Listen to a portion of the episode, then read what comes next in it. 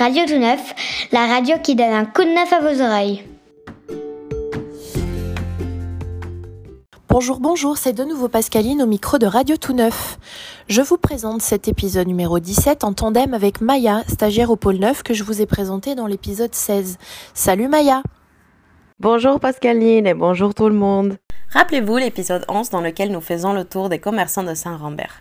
Cette semaine, nous continuons d'aller questionner sur leur pas de porte ceux que nous n'avions pas rencontrés. Écoutons-les.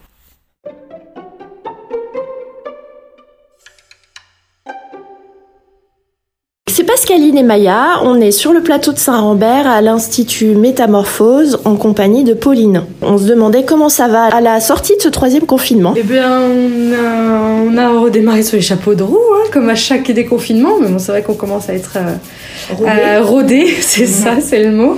Je, suis assez contente de réouvrir, c'est toujours très stressant ces, fermetures. Euh. voilà, la motivation, tout ça, faut, faut reprendre recréer des nouveautés, redynamiser. Et c'est toujours un petit peu, euh, un petit peu euh, stressant, mais, mais on est super content de, reprendre et de retrouver euh, nos clients. Et voilà, et, tout le monde, quoi, et travailler tout simplement. Du coup, les clients aussi, les clients et les clientes devaient vous attendre, eux aussi. Ah ben complètement, complètement. Euh, beaucoup nous ont appelé pendant ce confinement pour, pour savoir s'il y avait des solutions. Mm. Bon, bien sûr, euh, légalement, c'était pas possible. Euh, enfin, au niveau personnel, c'était pas possible non plus. Donc voilà, et, mais c'est vrai qu'elles sont contentes de nous retrouver. Mais ça a été plus dur que les deux autres. Les gens ah. avaient moins de patience, nous aussi d'ailleurs. Et on est content et on espère que c'était la dernière fois cette fois-ci. Du coup, vous parliez de redynamiser. Est-ce qu'il y a des choses euh, que vous avez envie de communiquer euh, Oui, on, se forme beaucoup sur, euh, sur ce qui est minceur, puisque c'est quelque chose qui est quand même beaucoup demandé aujourd'hui, et aussi sur le soin du visage. Euh, qui, qui, a été beaucoup demandé à ces déconfinements euh, pour prendre soin de soi, même les massages aussi du corps, vraiment pour euh, prendre soin de soi et enfin, se détendre tout simplement. Quoi, hein, Soin du visage, est-ce que ce serait quand même pas relié au fait qu'on porte un masque? J'ai entendu aussi, dire que la aussi, on a eu on a eu beaucoup d'impact à cause du masque. c'est vrai qu'on fait beaucoup de, de, soins détoxifiants oui.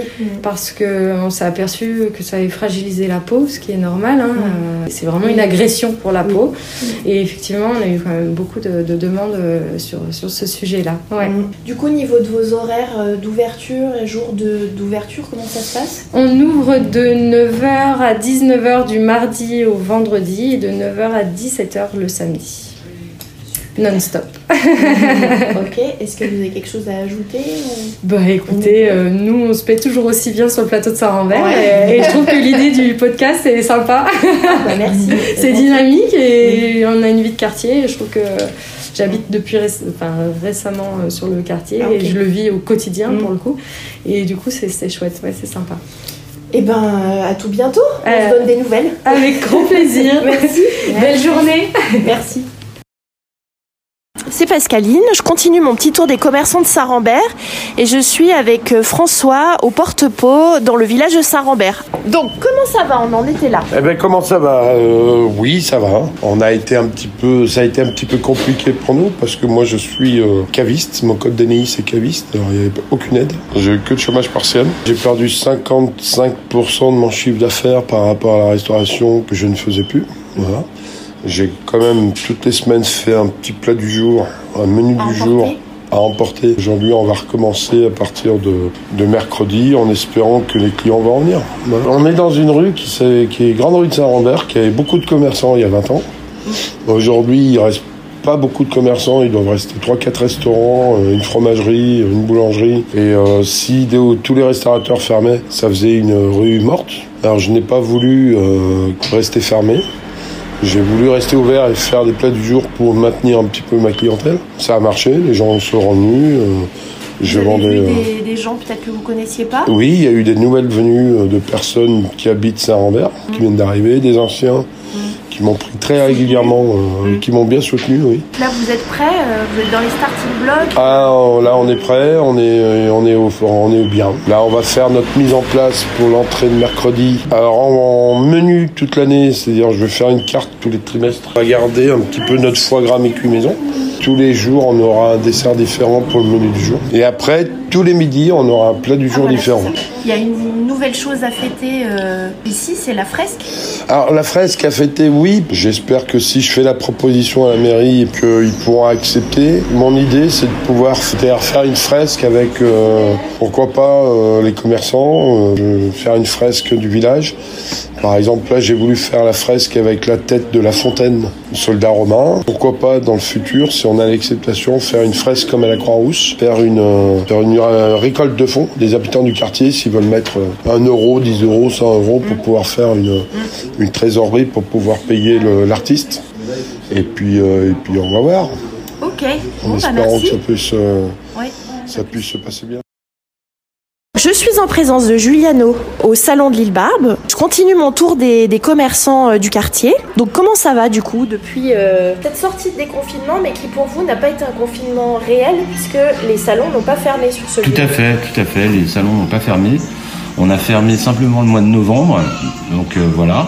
Et on a repris en, en décembre. Donc euh, non, non, très très bien, ça va. Pour l'instant, on, on travaille normalement, on va dire. Les clients, non, non, bah, on a Ils ont, ils ont besoin de se faire chouchouter je pense déjà. Oui, oui, oui, ils ont besoin de se faire chouchouter et ils ont besoin surtout de, de parler en fait, hein, Ouais. et de, de communiquer, de voir du monde en fait. hein. Je crois que c'est ça le, le plus important déjà, euh, Bah comme oui. ils sont restés chez eux pendant Ouais.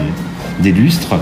Donc le fait de venir chez le coiffeur euh, ou ailleurs, ça permet de, de voir du monde et de, de parler quoi. On parle surtout du Covid, hein, mais, euh, mais malgré tout, c'est surtout ça. quoi.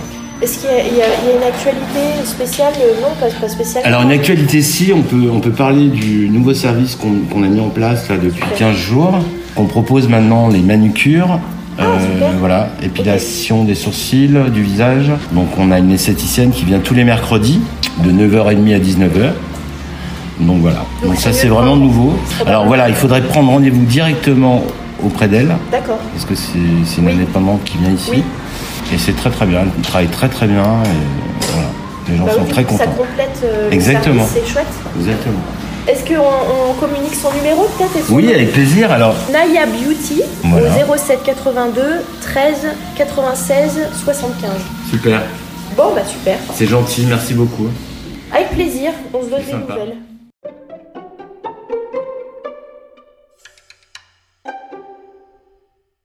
Nous avons accueilli il y a quelques semaines en résidence au Pôle Neuf la compagnie L'une et l'autre.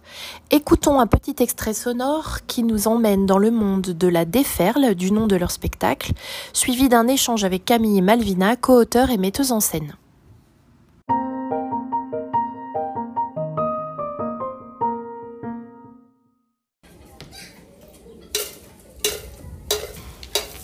Je dois suivre le fil des jours, noter au fil des jours ce qui se joue dans la maison.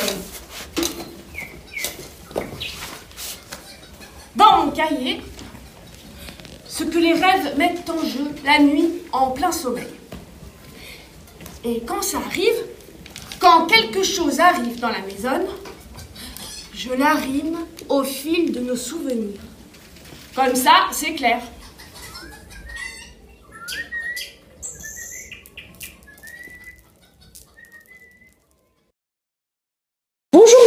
Malvina, bonjour Camille. Vous étiez en résidence au Pôle Neuf il y a quelques semaines pour finaliser votre spectacle La Déferle. Est-ce que vous pourriez nous expliquer de quoi ça parle?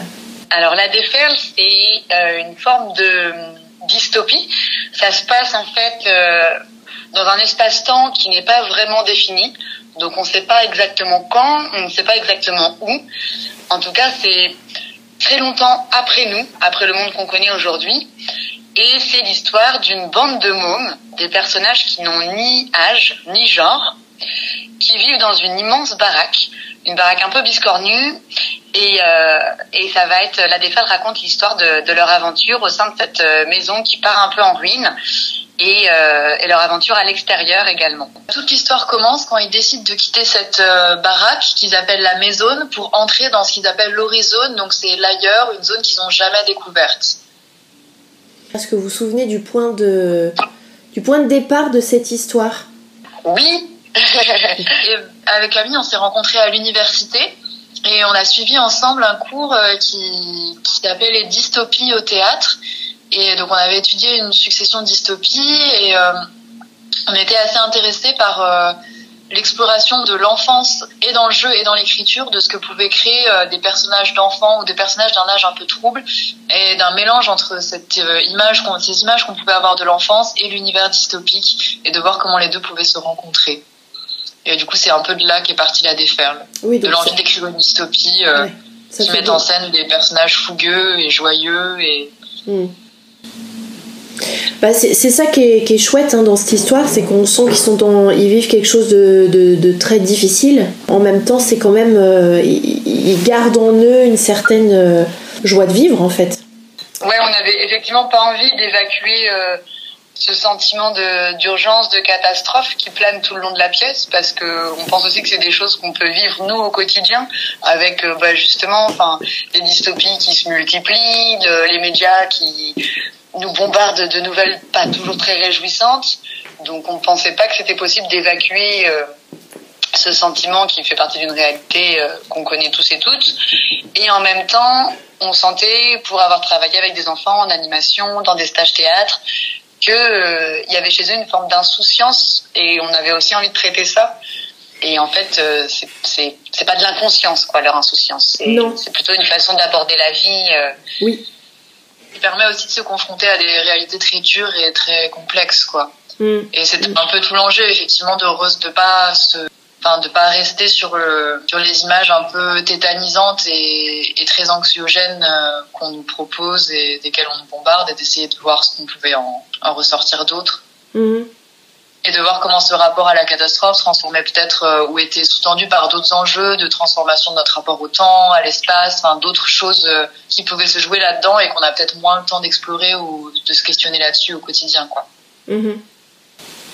Et alors du coup, euh, vous avez après la résidence au pôle Neuf, vous avez pu présenter la pièce à des à des ados, à des pré-ados. alors du coup, comment comment elle a été reçue?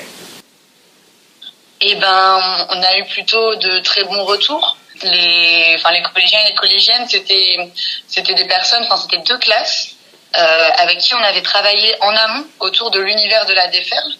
Donc ils avaient pu déjà s'immerger un petit peu euh, dans ce monde euh, dystopique euh, et science-fictionnel. Et de, de, leur retour, en tout cas, on a compris que ça avait fait émerger plein de sensations chez eux, plein d'émotions, et qu'ils avaient, ils étaient parvenus à suivre un fil narratif qui finalement s'avère être assez clair, alors que nous, ce qui nous, on craignait que la poésie du texte ne soit un obstacle à sa compréhension. Et en fait, non. Que ce soit pour les adultes ou pour les adolescents. Euh, il s'avère que la poésie s'est révélée super concrète en fait quand elle était euh, arrimée au, à ce qu'on faisait sur le plateau et à ce qui se passait dans l'histoire euh, concrètement quoi. Et puis on a eu un retour euh, qui était assez rigolo parce qu'il est revenu deux fois. C'était mais alors quand est-ce que vous allez faire la suite de la déferle? Oui. Et, et effectivement il y a quelque chose comme ça peut-être sur la fin qui est qui peut être aussi un peu traumatisante parce qu'il y a un des personnages dont le parcours est un peu compliqué à la fin il, ce personnage disparaît. Et, euh, et on sentait euh, chez les élèves l'envie d'avoir une suite et peut-être de retrouver ce personnage et que donc c'était assez aussi intéressant de voir ce que eux ils en avaient saisi et qu'ils avaient envie de s'en saisir à leur tour pour essayer de d'apporter des pierres euh, à cette histoire. On sent qu'il y a une rupture totale dans l'histoire euh, de dans notre histoire de notre civilisation en fait. Donc, du coup il y a comme une espèce de page blanche en fait qui s'écrit euh, là. Et on en est qu'au début on a l'impression. Donc effectivement euh, je comprends qu'il y ait une envie de, de voir plus loin en fait ouais c'est vrai que finalement la déferle, euh, c'est un peu l'histoire d'une transition quelque part, parce qu'on arrive à un moment où, comme tu dis, c'est une espèce de page blanche. Euh, ils comprennent pas le monde où ils sont, il faut tout reprendre à zéro. C'est un nouveau vocabulaire, un nouveau rapport au temps, à l'espace. Et à la fin, euh, fort et forte de leurs échecs quelque part, on sent qu'ils vont se mettre à construire quelque chose de nouveau, tous ces mômes, mais c'est pas quelque chose que nous on a, on a, on n'a pas voulu décider en tout cas.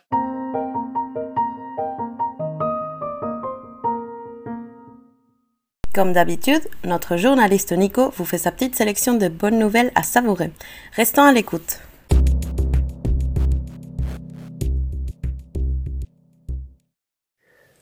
Bonjour, bienvenue dans le Flash Info Bonne Nouvelle. Première cause de mortalité chez les femmes, les maladies cardiovasculaires pourraient être plus facilement détectées à l'avenir. À l'Imperial College de Londres, des chercheurs d'une étude du département de chimie ont mis au point une sonde permettant de déceler l'enzyme en partie responsable de ces maladies. L'appareil est capable de calculer le niveau de cette enzyme, faisant espérer une identification précoce des signes d'une maladie cardiovasculaire et ainsi d'hospitaliser les patients avant qu'il ne soit trop tard. Encore en cours de développement, l'appareil a subi des essais très encourageants. Des collégiens de Saint-Paul-Léon dans le Finistère sont entrés en guerre contre les mégots de cigarettes. Malgré la sensibilisation, on retrouve toujours autant de ces déchets sur nos trottoirs. Et nous savons qu'ils terminent pour une grande partie d'entre eux dans les mers et océans. Un mégot peut polluer 500 litres d'eau. Les collégiens ont donc eu l'idée toute simple d'installer des filtres à l'entrée des bouches d'égout. Commandés aux chaudronniers de la ville, deux dispositifs ont été installés aux abords du collège Saint-Ursule et du lycée Notre-Dame du Crisquer. En quantifiant les mégots récupérés, les collégiens comptent sensibiliser le grand public à la pollution marine. En France, on estime à 30 milliards le nombre de mégots jetés au sol chaque année. Le confinement a eu du bon pour la nature qui a repris ses droits par endroits et notamment dans les parcs et espaces verts lyonnais. Beaucoup de pelouses du parc de la Tête d'Or, par exemple, sont devenues des prairies à la biodiversité renouvelée et inédite. Dans le but de préserver cette richesse naturelle, la ville de Lyon a annoncé un renforcement d'une gestion plus adaptée et respectueuse des espaces verts. Sur les 105 hectares du parc de la Tête d'Or, près de la moitié sera dorénavant laissé à l'état naturel contre 20% aujourd'hui, sans désherbage et fauché seulement une à trois fois par an. Il en sera de même pour l'ensemble des espaces verts de la ville, pour permettre à la nature de se développer comme elle l'entend. C'est la fin de ce Flash Info, portez-vous bien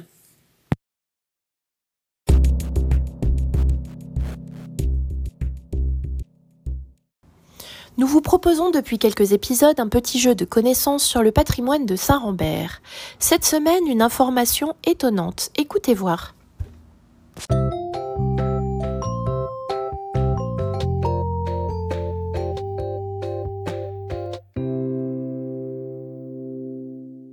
Alors la question cette semaine c'est quel nouveau moyen de transport a été testé en première mondiale sur la Saône en 1783 Quelle première mondiale a été testée sur la Saône en 1900 C'était un moyen de transport. En 1000 combien 1783. Dans la Saône Sur la Saône. Sur la Saône Ouais. Alors en 1753. 83. 1783, 18 Juste avant la Révolution française. Alors. Euh... Bonne, bah, je vais dire. euh, je sais pas, ça existait les péniches? Vous y êtes presque, c'est pas une péniche. Ça s'appelle le pyroscaphe. Et ce nouveau moyen de transport, c'est le pyroscaphe, un nom barbare pour désigner le premier bateau à vapeur à roues. Un peu comme ceux qu'on a en tête quand on pense au Mississippi, aux États-Unis. Dès sa jeunesse, Jouffroy d'Aban s'intéresse à la mécanique et aux machines à vapeur. Jeune officier, il est emprisonné en 1772 aux îles de Lérins, en Méditerranée, après une querelle avec un supérieur. Il met son enfermement à profit pour étudier les sciences. Libéré en 74, il monte à Paris et collabore avec les frères Perrier à un projet de machine à propulser les navires. En 1780, il crée une société à Lyon, alors seconde ville de France, pour exploiter le pyroscaphe, premier bateau à roues à aube de 46 mètres de long et 180 tonneaux munis de nouvelles pales montées sur des aubes. Le 15 juillet 1783, il réalise une spectaculaire démonstration publique devant 10 000 spectateurs en remontant la Saône sur plusieurs kilomètres de la cathédrale Saint-Jean de Lyon à l'île Barbe durant environ un quart d'heure.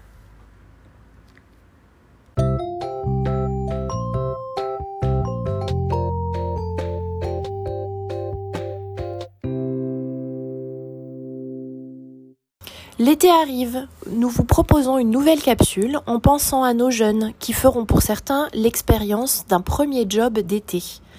Notre invité, Fadouli, président de l'association Jeunes Motivés du Vergoin et administrateur du Pôle Neuf, nous raconte son premier job d'été.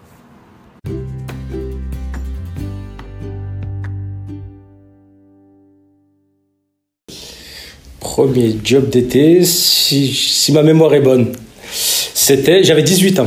J'avais 18 ans et j'étais parti en saison par le biais d'une association qui s'appelait à l'époque euh, Alpiz, je crois. Donc c'était une, association qui faisait partir euh, des jeunes en saison, donc sur la période euh, d'été. Et donc c'était en tant qu'animateur ado. Si je me souviens bien, c'était à la, à la Plagne, je crois. D'accord, du coup, tu avais leur responsabilité en journée, euh, toute la journée C'était en journée, j'avais, une partie, c'était animation ado, et une autre partie, c'était animation adulte. Donc le soir, euh, donc proposer des animations, donc soirée dansante, ah, euh, jeux apéro, etc. et alors, quel souvenir tu en gardes? Euh, difficile. C'était compliqué parce que sur ma, sur ma première expérience, ça me demandait de sortir de ma zone de confort, donc de sortir de, de mon quartier, de mes habitudes, etc. Donc au début, c'était compliqué. Je l'ai un peu, un peu mal vécu, mais, mais je suis pas resté sur cette, cette impression-là parce que je suis reparti plusieurs fois les autres années. Donc, donc voilà, donc au, final, je garde dans mon souvenir, même si ça m'a demandé euh, un effort. Euh. Mais du coup, euh, est-ce que qu'est-ce que ça t'a apporté sur ta, on va dire, sur ton parcours? Est-ce que ça t'a orienté pour rester là-dessus, ou est-ce que tu t'es dit non, en fait, l'animation, je laisse tomber, ou La première chose que ça m'a apporté, c'est l'ouverture. De rencontrer d'autres personnes, de découvrir un autre, un autre milieu, parce que voilà, le milieu de la, milieu des saisons, voilà, ça. Oui, c'est ouais, quelque chose de bien particulier. Voilà, c'est bien particulier, donc ça m'a permis de rencontrer pas mal de monde, de, de, voilà, de m'efforcer à aller discuter avec les gens, rencontrer les gens, etc. Donc ça, c'est plutôt quelque chose de, de positif. Alors, je préfère l'animation ado. Pendant pendant dix ans, j'ai été animateur euh, jeunesse, donc euh, en MJC, puis en centre social, donc. Euh, ça va, ça t'a pas donc dégoûté? Non, non, ça m'a pas dégoûté, au contraire. Au contraire, ça m'a pas dégoûté, parce que ma première expérience, en plus, en tant qu'animateur ado, elle était, du moins après cette expérience de saison, c'était au, c'était à l'MJC. Mm. Donc voilà, j'ai, bossé pendant une période de vacances ici à la, MJC, donc, euh, donc voilà, après. Saint-Rambert. MJC de Saint-Rambert, à l'époque, quand c'était au plateau de Saint-Rambert. Ben, nous, ça nous va. Ok, bah c'est bon. Merci.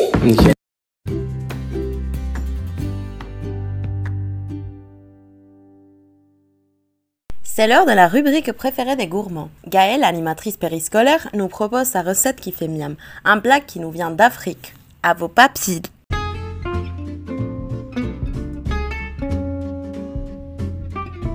Bonjour Gaëlle. Bonjour les copains. Alors aujourd'hui, je vais vous parler d'une recette africaine qui s'appelle des bédoum au Gabon. Du coup, euh, pour la recette, nous avons besoin de 400 g de farine, 70 g de beurre, 80 g de sucre, un œuf, un sachet de levure boulangère, donc 5 g, une pincée de sel et 150 ml de lait. Alors dans un premier temps, on va prendre un saladier. Dans le saladier, on incorpore euh, la farine. On fait un petit trou dans la farine. Puis on verse euh, tout ce qui est sec, donc euh, levure, sucre, sel, on mélange. Puis on rajoute le beurre, après les œufs, ensuite euh, la levure, pour finir le lait. On mélange tout. on pétrit pendant 4 minutes. Après, on laisse reposer la pâte pendant une heure. Une fois la pâte, une fois la pâte levée, on forme des petites boules. Du coup, après, on prend une friteuse, on met euh, un litre d'huile et euh, bah, on fait cuire euh, les, petites boules dans de l'huile bien chaude. Pendant combien de minutes?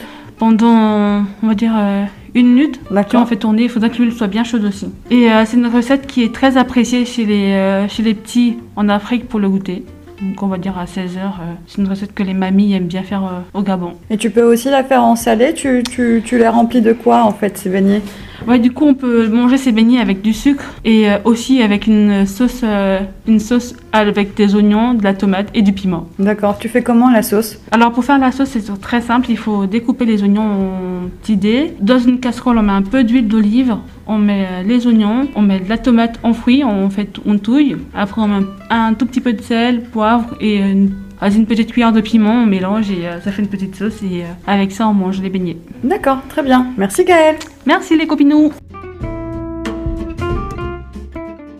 Nicole, notre conteuse d'histoire, nous propose un extrait de l'ouvrage Le rouge vif de la rhubarbe de Audur Ava Olafsdottir, une écrivaine islandaise que Pascaline vénère. Laissez-vous porter par la poésie de ces mots.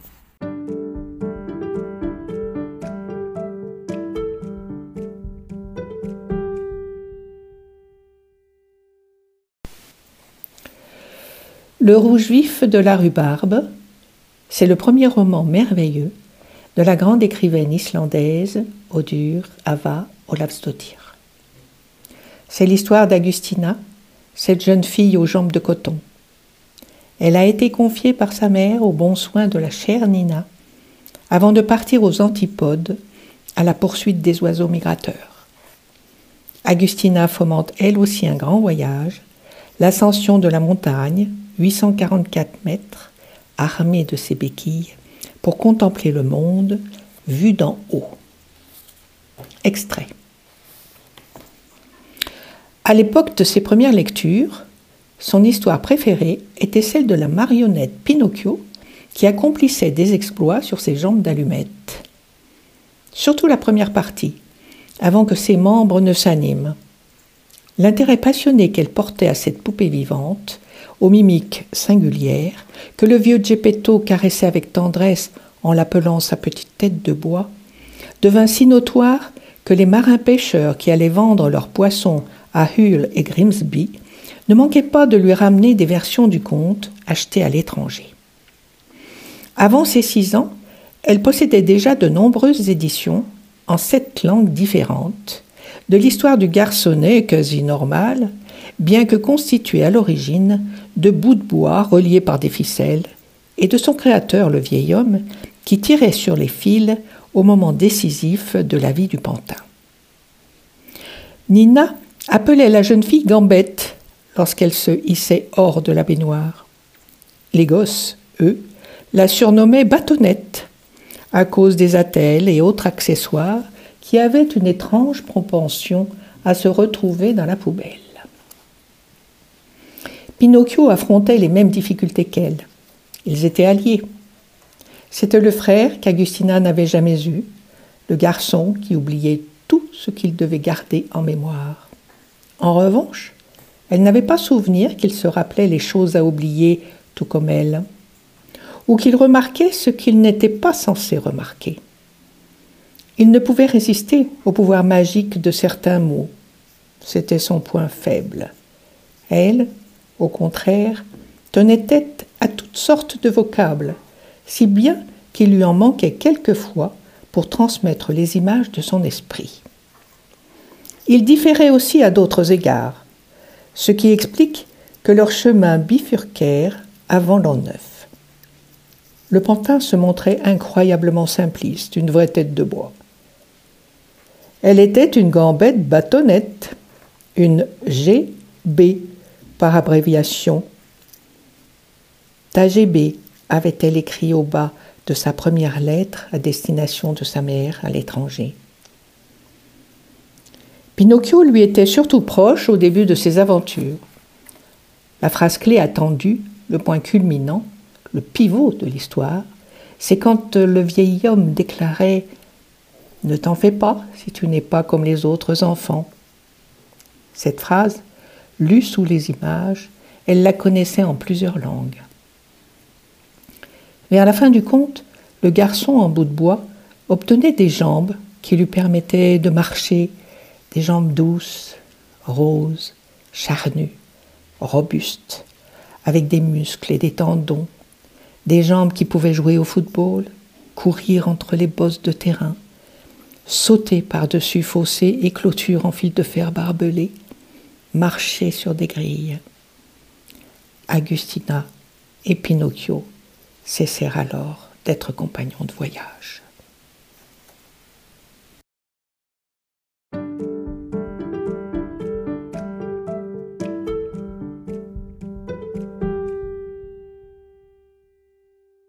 Monique, notre conteuse passionnée de littérature enfantine, nous propose cette semaine une histoire très rigolote.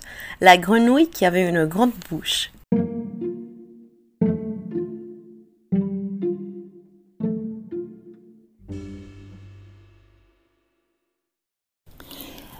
La grenouille qui avait une grande bouche de Keith Faulkner et Jonathan Lambert. Bonjour, je suis une grenouille à grande bouche et je mange des mouches, dit la grenouille à grande bouche en lançant sa longue langue collante. Comme elle s'ennuyait, la grenouille à grande bouche s'en alla voir l'oiseau bleu.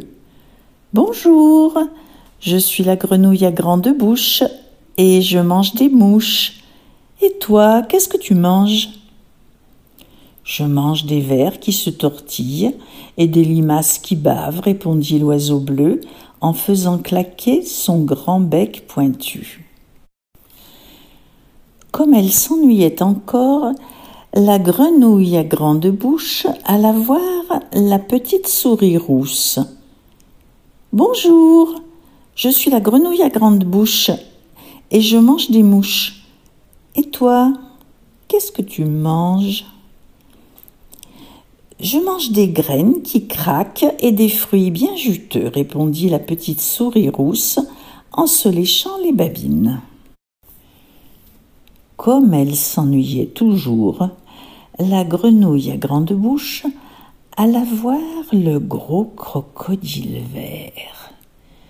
Bonjour, je suis la grenouille à grande bouche et je mange des mouches. Et toi, qu'est-ce que tu manges? Je mange de délicieuses grenouilles à grande bouche, répondit le gros crocodile vert en montrant ses terribles dents blanches. S'inquiéta la grenouille à grande bouche. Puis elle serra les lèvres et se fit une bouche aussi petite que possible. Euh, et il y en a beaucoup par ici? demanda-t-elle au crocodile. Mais sans attendre la réponse, elle sauta dans sa mare en un grand plouf.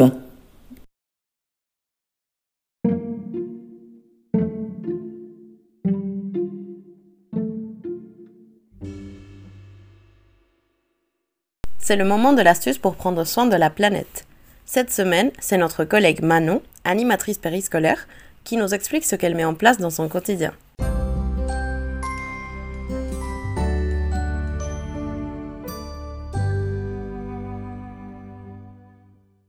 Bonjour Manon. Bonjour. C'est quoi ton astuce pour la planète? Alors mon astuce pour la planète, c'est de moins aller euh, acheter mes vêtements euh, dans les grandes enseignes euh, qu'on peut connaître. C'est plus d'aller dans les petites friperies ou regarder un petit peu sur le Vinted ce qui peut nous plaire. D'accord, plus du seconde main. Seconde main à fond. D'accord, bah c'est super, merci Manon. De rien.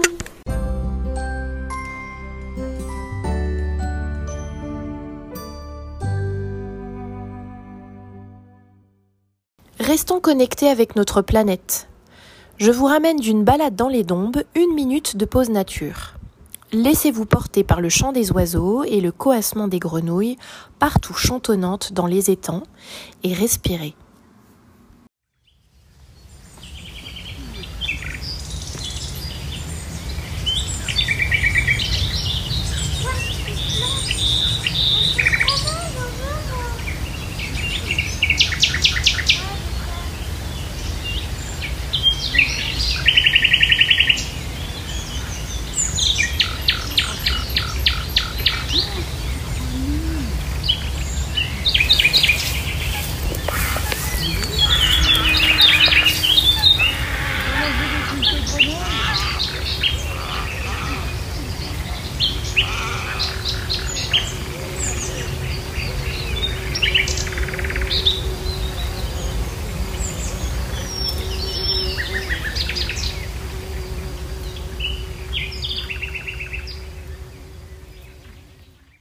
Finir cet épisode, c'est notre coprésentatrice Maya, musicienne d'origine mexicaine, qui nous partage dans sa langue natale une chanson très émouvante et chaleureuse pour saluer l'arrivée de l'été.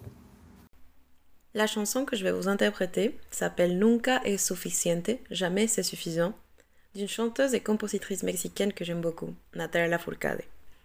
Cette chanson raconte l'histoire d'un amour impossible, un amour où l'on a tout donné, et jamais ça sera suffisant. J'espère que ça va vous plaire.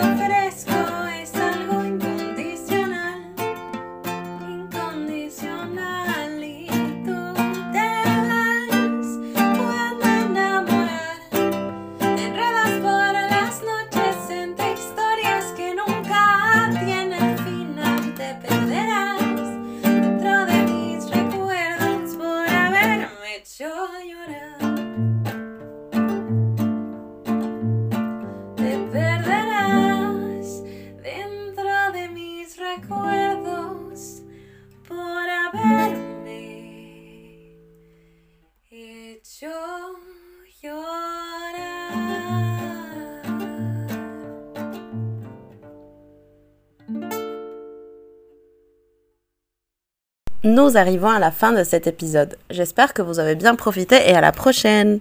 Prenez soin de vous, de vos proches et de vos voisins voisines.